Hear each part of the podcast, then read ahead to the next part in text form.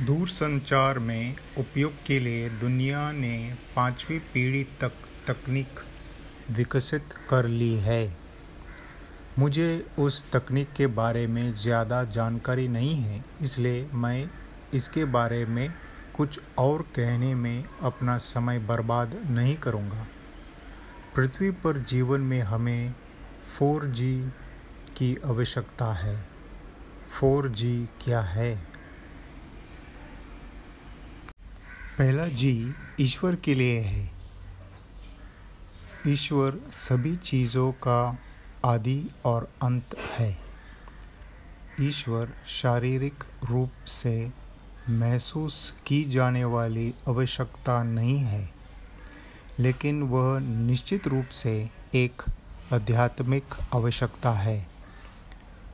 सबके दिल, दिमाग और आत्मा में ईश्वर का स्थान होना चाहिए। आप अपने मन और हृदय में किस को ईश्वर के रूप में देखते हैं और इस परम सत्ता के बारे में ज्ञान कहाँ से प्राप्त करते हैं, यह अत्यंत महत्वपूर्ण है। मैं परमेश्वर के पुत्र के बारे में अपने ज्ञान के आधिकारिक स्रोत के रूप में बाइबल को लेने के लिए प्रेरित हुआ। यह लिखा है, पूर्ण ईश्वर अपने सार में अभी तक किसी ने कहीं नहीं देखा है। एकमात्र अद्वितीय पुत्र, वह जो पिता की गोद में है, वह पूरी तरह से ईश्वर को समझाता है। जब से हम मनुष्यों की गवाही को आदतन ग्रहण करते हैं, परमेश्वर की गवाही बड़ी है, क्योंकि यह परमेश्वर की गवाही है कि उसने अपने पुत्र के विषय में गवाही दी है और यह गवाही अभिलेख पर है। प्रश्न यह है, क्या आप उनमें से एक है जिसने परमेश्वर को गवाही पर विश्वास किया है, जैसा कि बाइबल में दर्ज है?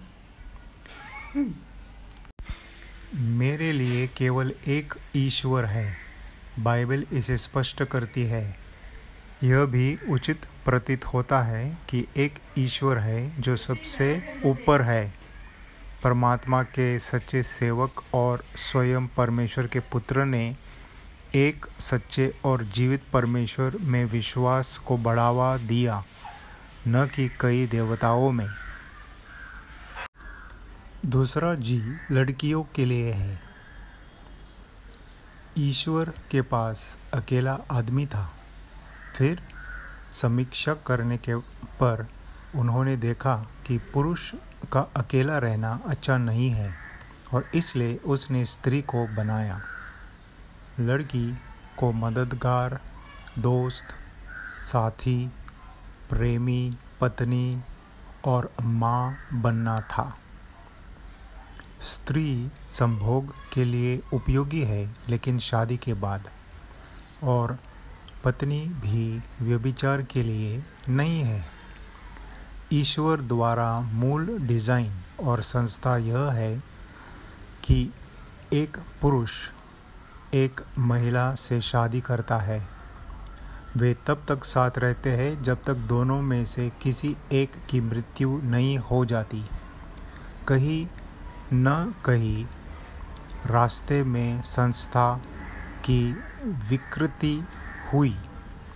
एक पुरुष एक महिला से शादी करने के बजाय दूसरे पुरुष से शादी करता है और इसी तरह महिला के लिए भी। जो प्रतीत होता है कि ईश्वर द्वारा निर्धारित प्राकृतिक झुकाव वास्तव में एक विकृति है। क्या समान लिंग वाले व्यक्ति के प्रति आकर्षण को एक मानक के रूप में स्वीकार किया जाना चाहिए?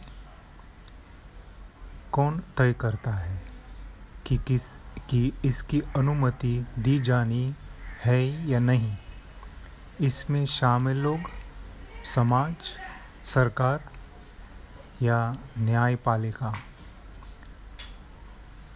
मार्च तेरह, दो हज़ार तेईस के फ्री प्रेस जर्नल में एक लेख छपा था, जिसमें जनता को अदालत में मामले की जानकारी दी गई थी।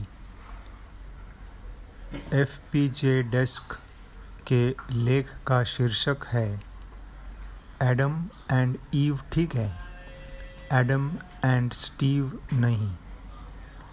उपशीर्षक पढ़ता है विवाह अनिवार्य रूप से विपरीत लिंग के व्यक्तियों के बीच एक संघ का अनुमान लगाता है।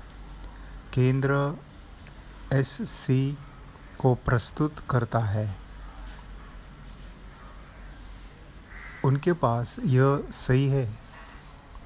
क्या न्यायाधीश ईश्वर द्वारा निर्देशित मामले के बारे में विश्वास करते हैं?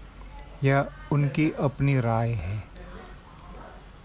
परमात्मा ने इस तरह के रिश्ते को न तो स्थापित किया है और न ही अनुमति दी है। इस तरह के मिलन में जो लोग हैं, वे राक्षसी हैं। विश्वास के द्वारा परमेश्वर की शक्ति से उद्धार प्राप्त किया जा सकता है। तीसरा जी सोने के लिए है। एक बार मनुष्य ने पृथ्वी की सतह पर सोना पाया और उसके लिए खुदाई शुरू की और और पाया। अंतर्राष्ट्रीय मौद्रिक प्रणाली में सोना एक केंद्रीय भूमिका निभाता है। मुद्रा की दरें सोने की कीमत से जुड़ी हुई है। सोना एक महत्वपूर्ण आरक्षित संपत्ति बनी हुई है। चूँकि हर कोई सोना नहीं ले जा सकता और इसके साथ व्यापार नहीं कर सकता। मुद्रित मुद्रा की एक प्रणाली प्रयोग में आई। क्या हम सोने की जमाखोरी में वित्तीय सुरक्षा चाहते हैं? क्योंकि किसी धन ने परमेश्वर को स्वामी बना दिया है। यह स्पष्ट रूप से कहा गया है कि आप दो स्वामियों की सेवा नहीं कर सकते। या तो आप एक से प्रेम करेंगे और दूसरे से घृणा करेंगे या एक को पकड़कर दूसरे को तुच्छ जानेंगे। आपका स्वामी कौन है? इच्छा की वस्तु के रूप में सोने के साथ और अमीर बनने के साथ और बहुत सारा पैसा होने के कारण धोखेबाज धन पर भरोसा करने का खतरा आसान है। सोना अपने आप में बुरा नहीं है, लेकिन जब वह ईश्वर की सच्ची महिमा का स्थान लेता है तो यह परमात्मा की दृष्टि में घृणित हो जाता है। जो लोग अंतिम दिनों के बारे में शास्त्रों से अनभिज्ञ है, वे धन जमा करने में अपने आप को धोखा दे रहे हैं।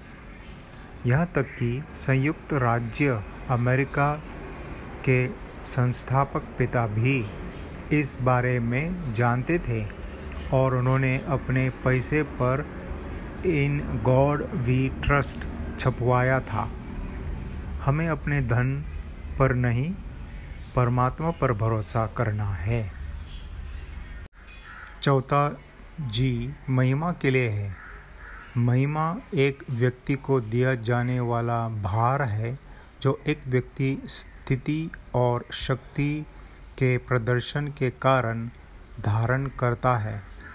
प्रभु यीशु उन लोगों के साथ अपनी महिमा साझा करते हैं जो उनके हैं। हम जो उस पर विश्वास करते हैं, महिमा के लिए बुलाए गए हैं। प्रत्येक विश्वासी में पहले से अधिक या उससे आगे जाने की क्षमता होती है। स्तोत्र में लिखा है प्रभु परमेश्वर सूर्य और ढाल है वे अनुग्रह और महिमा देते हैं। जो खरी चाल चलते हैं उनसे वह कोई अच्छी वस्तु रख न छोड़ेगा।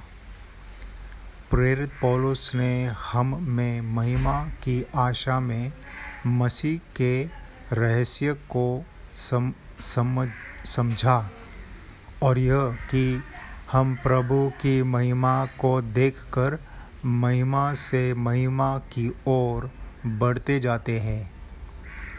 लेकिन अविनाशी परमेश्वर की महिमा नाशवान मनुष्य, पक्षी, चार पैरों वाले जानवर और रेंगने वाले जीव की छवि में बदल दी गई है। यह रुकना चाहिए। परमेश्वर को उसके नाम की महिमा दो। धन्यवाद।